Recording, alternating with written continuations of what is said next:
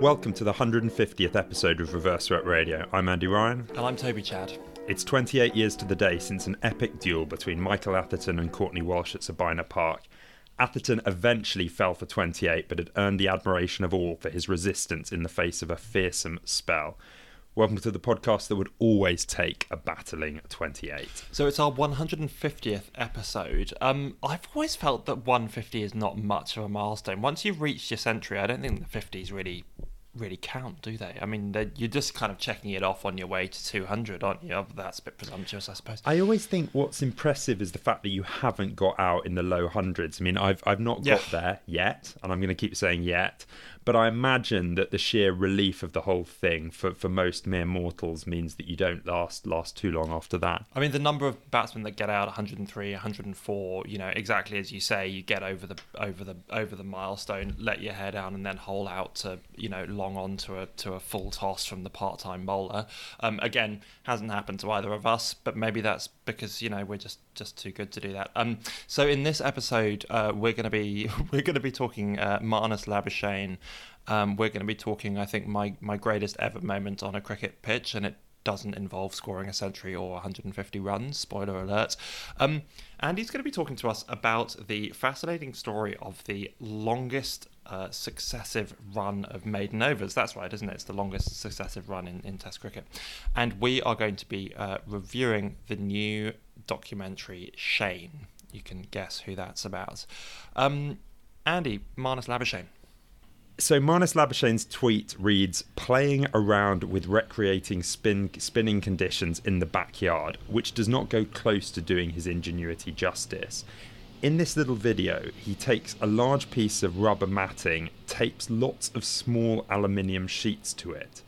Now, this seems like a sort of pointless act of DIY, but this is all about preparation for the t- Australia tour of Pakistan.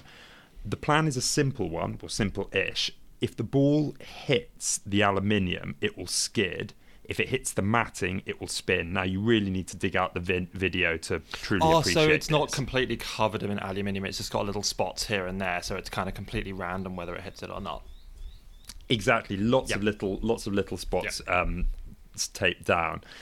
I think this uh, madcap experiment underlines Labuschagne's status as perhaps the great obsessive amongst today's batsmen. It's become a bit of a running joke, both within the Australian team and more broadly, uh, quite how obsessed he is with the game. But there's also something so gloriously DIY about it. We have this era now of endless performance analysts, which you know, we're all very happy about.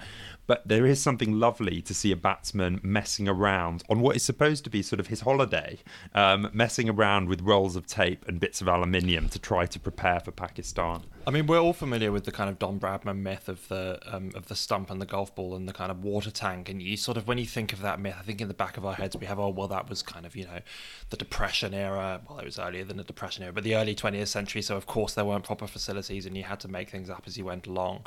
Whereas with Labuschagne, you assume that he could just go into you know the Cricket Australia High Performance Centre and have some you know incredibly technological system to do exactly this kind of thing. And it's not often that you get this kind of almost whimsy to actually create something in your own backyard for this kind of condition. We saw a bit of it through COVID, where there was that um, string of uh, Twitter videos of um, cricketers like spinning balls and, and stuff. Do you remember those kind of videos at mm-hmm. home that mm-hmm. various cricketers made? But as you say, it's great to, to actually see um, someone doing something quite so homemade in an era where everything is so you know so intentional.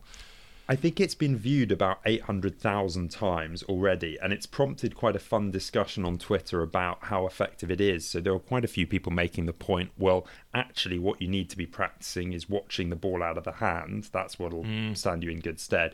And then lots of people countering and saying, well, no, it being able to react quickly off the piece, yep. off the pitch, exactly. Is, well, I wonder really what it is about aluminium that makes the ball. So if it's the aluminium, then it. Um, then it skids, skids on. right okay because it's shiny so it doesn't grip whereas on the matting it oh yeah okay i had that the other way around in my in my head but that makes um that makes perfect sense I wouldn't be surprised to see him patenting this and selling it worldwide, the Labuschagne spin matting.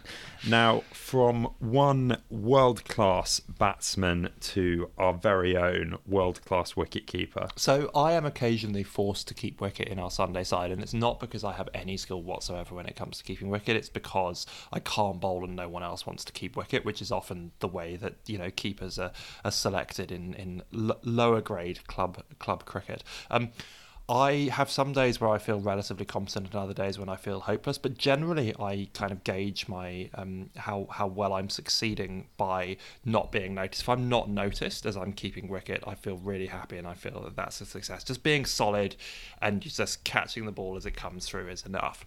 So um, this Sunday we were getting a bit of a bit of a pounding um, against a very good batting side, and this guy came to the crease um, and the second ball or something um, to a quickish delivery outside off stump, he played a kind of reverse slog sweep um, and absolutely nailed it through the kind of vacant four slip area straight down to the down to the boundary. It was kind of just absolutely middled it, one bounce for.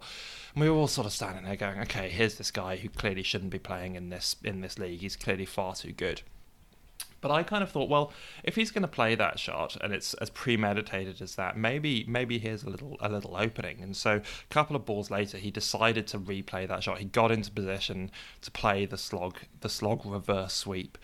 And so I threw caution to the wind, and I just started running towards the towards the slip cordon. And and sure enough, he didn't get quite as much on it, and it kind of you know it went pretty quickly, but it sort of looped up, and I ended up taking a, a diving catch at what in recollection feels like kind of gully or point, but in reality was sort of fifth fifth slip and um, the team was kind of you know it was a sort of fairly cock a hoop moment to get a get a batsman this this good out. But for me, the kind of significance of it was that moment when you come up with a plan and execute a plan which I've never been able to do on a cricket pitch. You know, if something good happens to me, if I hit a beautiful, you know, cover drive or a hook shot, it's because I just happened to time it well in that in that ball. It's not because I've decided this is my plan to that you know to this particular bowler.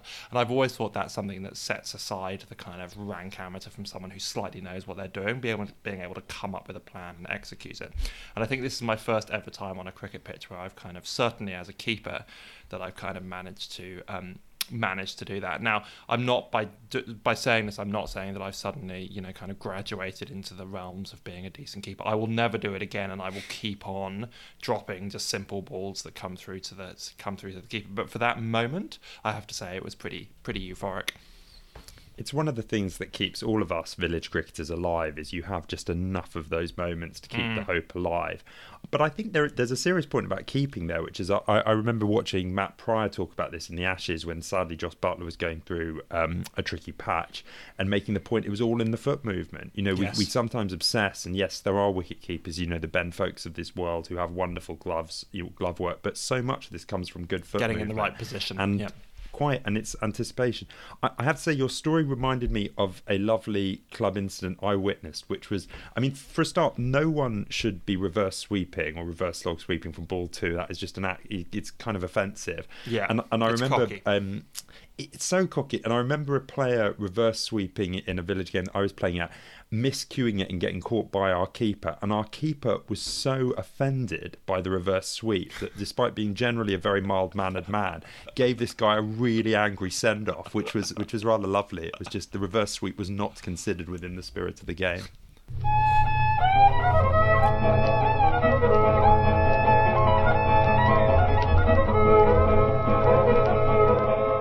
From the archives. Now, on Reverse Swept Radio, we like a maiden over as much as we like anything. And in this episode, Andy is going to be telling us, um, well, he's going to be taking us back to January 1964 and the longest run of maidens ever in a test match.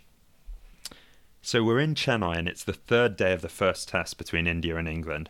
Ramesh Chandra Gangaram Nadkarni, known as Bapu, runs into bowl, and Ken Barrington drives to mid on, who misfields, and the Englishmen scramble through for a single. All very sedate, all very unremarkable, except Nadkarni has just bowled 131 consecutive dot balls. To this day, no one has bowled more successive maidens in Test cricket history. Okay, okay. so um, when yesterday you told me that you were going to be doing a feature on the longest spell of maiden overs ever in Test cricket, and last night when I couldn't sleep, I was thinking to myself, when what were the circumstances under which this could happen? I was thinking, oh, maybe it was Len Hutton's side during the 1950s, so I was only you know a few years off. But I was also thinking to myself, you would need to be in a position where both the fielding side and the batting side were content not to score any runs. Because if you had you know an attacking bowling lineup there are going to be edges you know flying off in there you know will be wickets. And you also obviously need the batsman to be content to dead ball it. So i'm absolutely fascinated to hear the circumstances under which 131 dot balls were bowled well, as as will soon become clear, it was a pretty extraordinary, extraordinarily fortuitous set of circumstances on both sides. It started with a set of circumstances that we're all very familiar with: England in trouble. Yeah. India had declared at 4:57 for seven, and England was suffering from food poisoning, or what the Times rather wonderfully described as internal misfortunes. Ha that could be that you know that could be just trouble trouble in the dressing room for falling out with your coach. it could be anything. It's a wonderful euphemism, isn't it? It's yes, it could cover so many sins. So Fred Titmus and Barry Knight were unwell, but they were at least at the ground. Jim Parks and Mickey Stewart were in bed at the hotel, but with a car waiting outside to bring them to the ground if needed. With England just into three figures and three wickets down, Ken Barrington and Brian Bolus decided to dig in to try to give their teammates the chance to recover. And they were the perfect men for the occasion. Wisden describes them as the two of the most obdurate batsmen England had ever produced. And boy, did they dig in. We got just 27 lun- runs between lunch and tea, and the pair almost got to the close of play on the third day, but Bolus fell LBW just before stumps.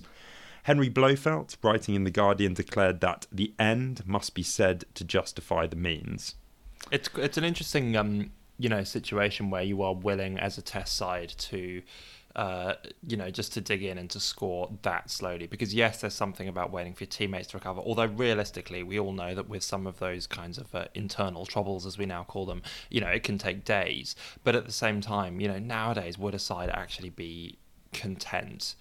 To say we are just going to kind of give up on this on any prospect of winning this test match to the extent of just on day two to sit in and you know just pat back dot balls in this way. Well, it was an interesting strategy, but it seems to have sort of worked in that actually the England team seemed to be mostly better by the fourth day, so they they they, they had mostly got their uh, got their stomachs back. Um, but I think focusing on the England batsman runs the risk that this record is all about uh, a lack of batting intent. Um, and Nadkarni deserves his credit here as well. He was infamously stingy. So, in terms of bowling style, he would fire the ball in flat, so not a kind of classic loopy spinner. And it's the sort of style that we're now very used to seeing in limited overs cricket when a spin bowler is trying to keep things tight. He described his pro- approach as to be accurate to the point of perfection.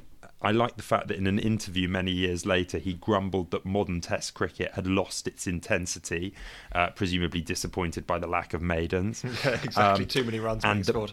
Ex- ex- yeah, and he also felt that bowlers had to remember to get the basics right. Um, this extraordinary spell contributed to a test economy rate of just 1.67, which remains the second lowest in test history. Uh, now, Nadkarni was taken off the moment after he had conceded the single, which, depending on your point of view, is either a tough bit of captaincy from the Nawab of Pataudi or he was giving his spinner a well earned rest.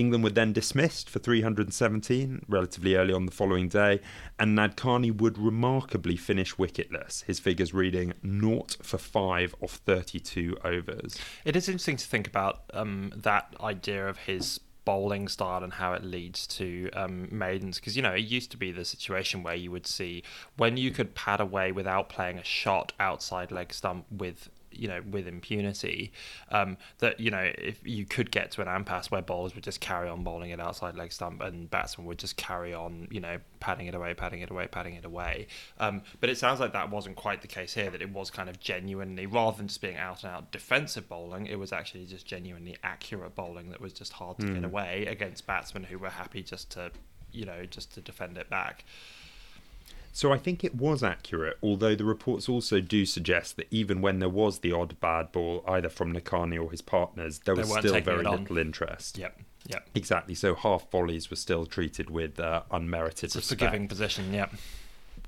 so, what must it have been like to watch this spell? So, Andy Bull, uh, writing in The Guardian and remembering Nadkarni, makes the case that the boredom is part of the pleasure. What would the good bits be without all those lovely lulls when the game drifts like dust in a sunbeam? But I'm not sure I agree. I don't think a spell this strange with such single-minded sportsmen really could be boring. I don't know what what would your take be? I think it's it, it, it gets to this point where the you know in some spells of cricket you kind of are waiting for the wicket or the four or the six or you know the kind of big shot. Whereas here this kind of fixation on we're in this groove of dot balls and what's going to happen next ball that becomes its own kind of sense of um, expectation uh, in and of itself. So i think that would have been something really compelling. As much as anything about you know once you've had a few overs of dot balls coming down you know that it's starting to play on the batsman's mind, it's starting to play on the bowler's mind, even if they're not looking, even if the batsmen aren't looking to score exactly what's going to come next. So I think it's a really, really interesting kind of psychological, you know, question as much as anything. And just something that so rarely arises in the game to have two batsmen who are great at defending with something to defend against a bowler who was you know, notoriously a kind of master master yep. of economy. Yeah. Um, the rest of the game sort of was, d- d- despite that slow passage of play, that slow day of play, what was actually pretty interesting. Uh, India got into trouble in their second innings, but eventually declared on 152 for nine, setting England 293 to win. And in England, now much in much better health, actually promoted a couple of their more aggressive batsmen up the order and had a real go at the chase. But when wickets fell, they did eventually settle for a draw this rather set the tone for a pretty uh, a pretty odd series. All five of the tests were drawn. It didn't put off the Indian crowds though. We had one million spectators coming to the ten games on the tour. That was five tests and five tour the games. The most watch maidens that ever were bowled. It was pretty extraordinary. Um, now, I came across this story in an obituary to Nadkarni in Wisden. He passed away in January 2020. Um, and there was a line in his obituary that, that seems to have summed up his character very, very well, which was the fact that his favourite saying was in Hindi, chodo mat, or hang in there.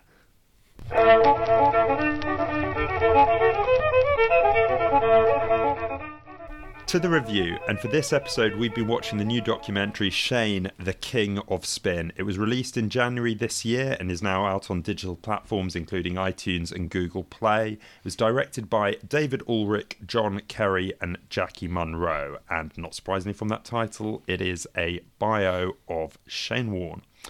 And we see plenty of him, not surprisingly, in the film, both as interviewee and as uh, subject of discussion.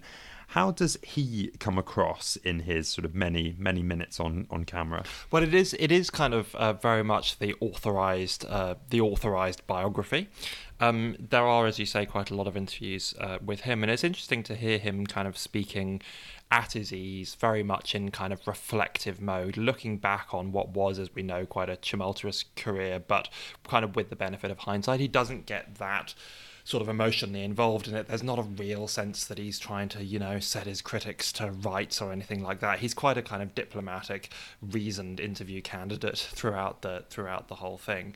Um, having said that, he is not um, at any point really sort of put under the microscope. Again, it's very much an authorized um, an authorized uh, uh, history, and you get the sense that his um, the questions and the themes that were put to him would have gone through a number of PR people before they got to him, and that was quite kind of quite carefully constructed in such a way as to tell his story in the way that he he wanted to tell it. I did enjoy, you know, those some moments where he was quite kind of frank and upfront about the fact that a lot of what he did as a bowler was frankly showmanship. You know, to hear him talking about the fact that he when he went out on the pitch was really f- fixed on the idea of the psychological battle and that he would move, you know, just to create the illusion of something happening, he would move a, f- a field of one meter in one direction and a, another meter back in the other direction.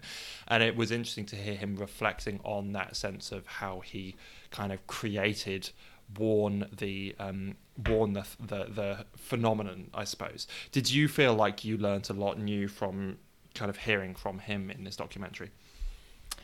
He, he's certainly honest. You get the sense that it's sort of it's kind of therapy almost at times with the camera. Yeah. But I mean, yeah. I, I agree with your point that it's it lacks that rigor that a good interview has. And I think of the really good documentaries and the really good interviews, and it does have an element of the subject being put under scrutiny and being forced to, you know, really think. And this format doesn't do that. And I think it's a thing that all of these documentary makers need to think about, which is when you trade access for control, you do yes. lose something. Um, and maybe the view is that the trade off is right because, you know, X hundred thousand people or million people will always want to watch a film about Shane Warne. But um, some, something is ultimately lost. I thought he was very honest talking about sacrifice in terms of family. That was that was sort of a, a, a, sort of a good moment. I, I completely agree with you about the showmanship. I thought it was a shame the film didn't cover one of my all time favourite things about Shane Warne. And I should say I've always been a big, big Shane Warne fan. Um, the made up balls, you know, before every series, mm. there would mm. be, you know, I've been working on I've my new triple this. flipper yeah, dipper yeah, and yeah. stuff, and yeah. What, what, about so? So I guess getting a bit more into him as a as a cricketer. Um, was there sort of anything specifically on that side? So we've got the showmanship, but what about sort of Warne the leg spinner? There, I mean, there's an interesting uh, moment where he does a quick demonstration of all of his the wrist positions for all of his various balls, which is you know kind of a 10 second segment, obviously designed not too much to scare the general viewer, where he kind of works his way through the nine or ten variations he has that's kind of that, and uh, I can't remember who it is. Uh, maybe it's Dave, you know, David Lloyd, who talks about the fact that as a leg spinner, the ball has to go up before it comes down. That's about as much as we get in terms mm. of the hmm. actual mechanics of Warne's bowling and the insights into actually what made him special so, as a bowler it won't astonish uh, any of our listeners to hear this, given where, where, we come from as a cricket podcast. But you know, I would have liked more cricket, and I, I wonder. Yep. I find it odd, given that ultimately this film surely appeals overwhelmingly to cricket enthusiasts. The makers' fear of sort of engaging with the real complexity of the game, barring, as you say, the very odd moment, um, I think it feels disappointing one one demonstration of this for me was that um, they have a, a, pretty stellar lineup of um, interview uh, candidates, um, including Sachin Tendulkar.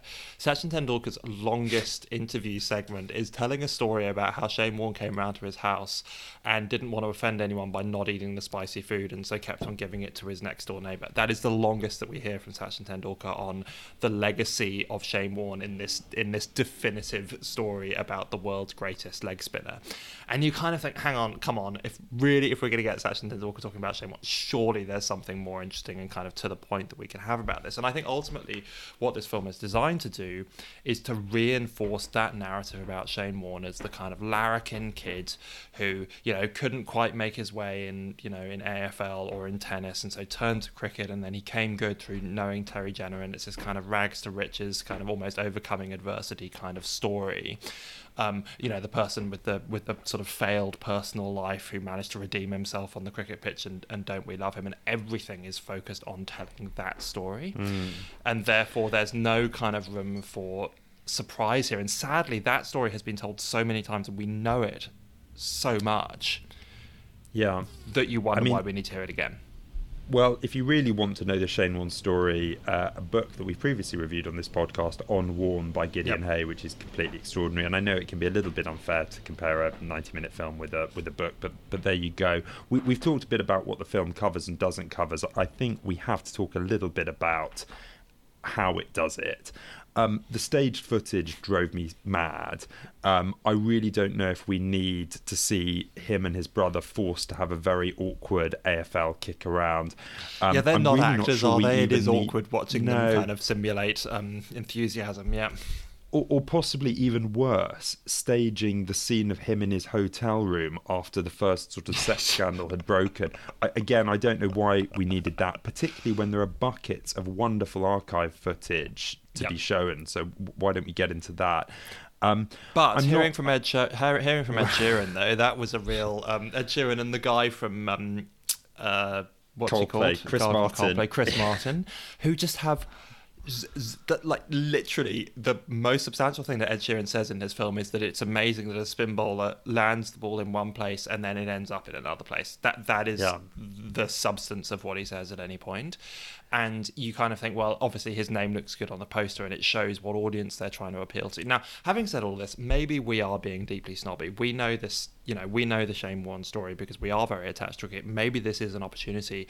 Maybe we forget that there is a whole generation of people coming through who don't know the Shane Warne story. You know, maybe there are people who were born after, well, not were born after Shane Warne retired. They'd be what seven years old now, but you know, but didn't live through it in the same way. And maybe this, maybe this is a important documentary in that sense for those generations to come to understand what the Shane Warne thing is. No, I, I think that's a really fair point, and you know, I think I have to concede that you know Amazon and these other documentary makers. I'm sure that from a commercial point, they know what they're doing. You know, uh, and they just need should... films, so they don't mind retelling the same story right. over and over again. You know, particularly when you can get Ed Sheeran to retell it.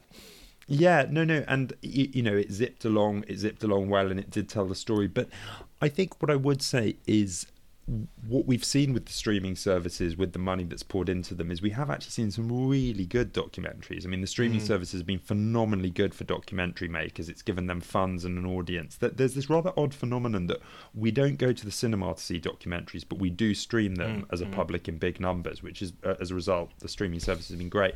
And it just feels a little like a missed opportunity. I can't, for example, think that people will be talking about this film in years to come in a way that maybe they will be talking about something like Fire in Babylon, which we you know we yes. reviewed um, a few years ago, and it's it's just about I guess different types of ambition. But I agree, different types of audience as well.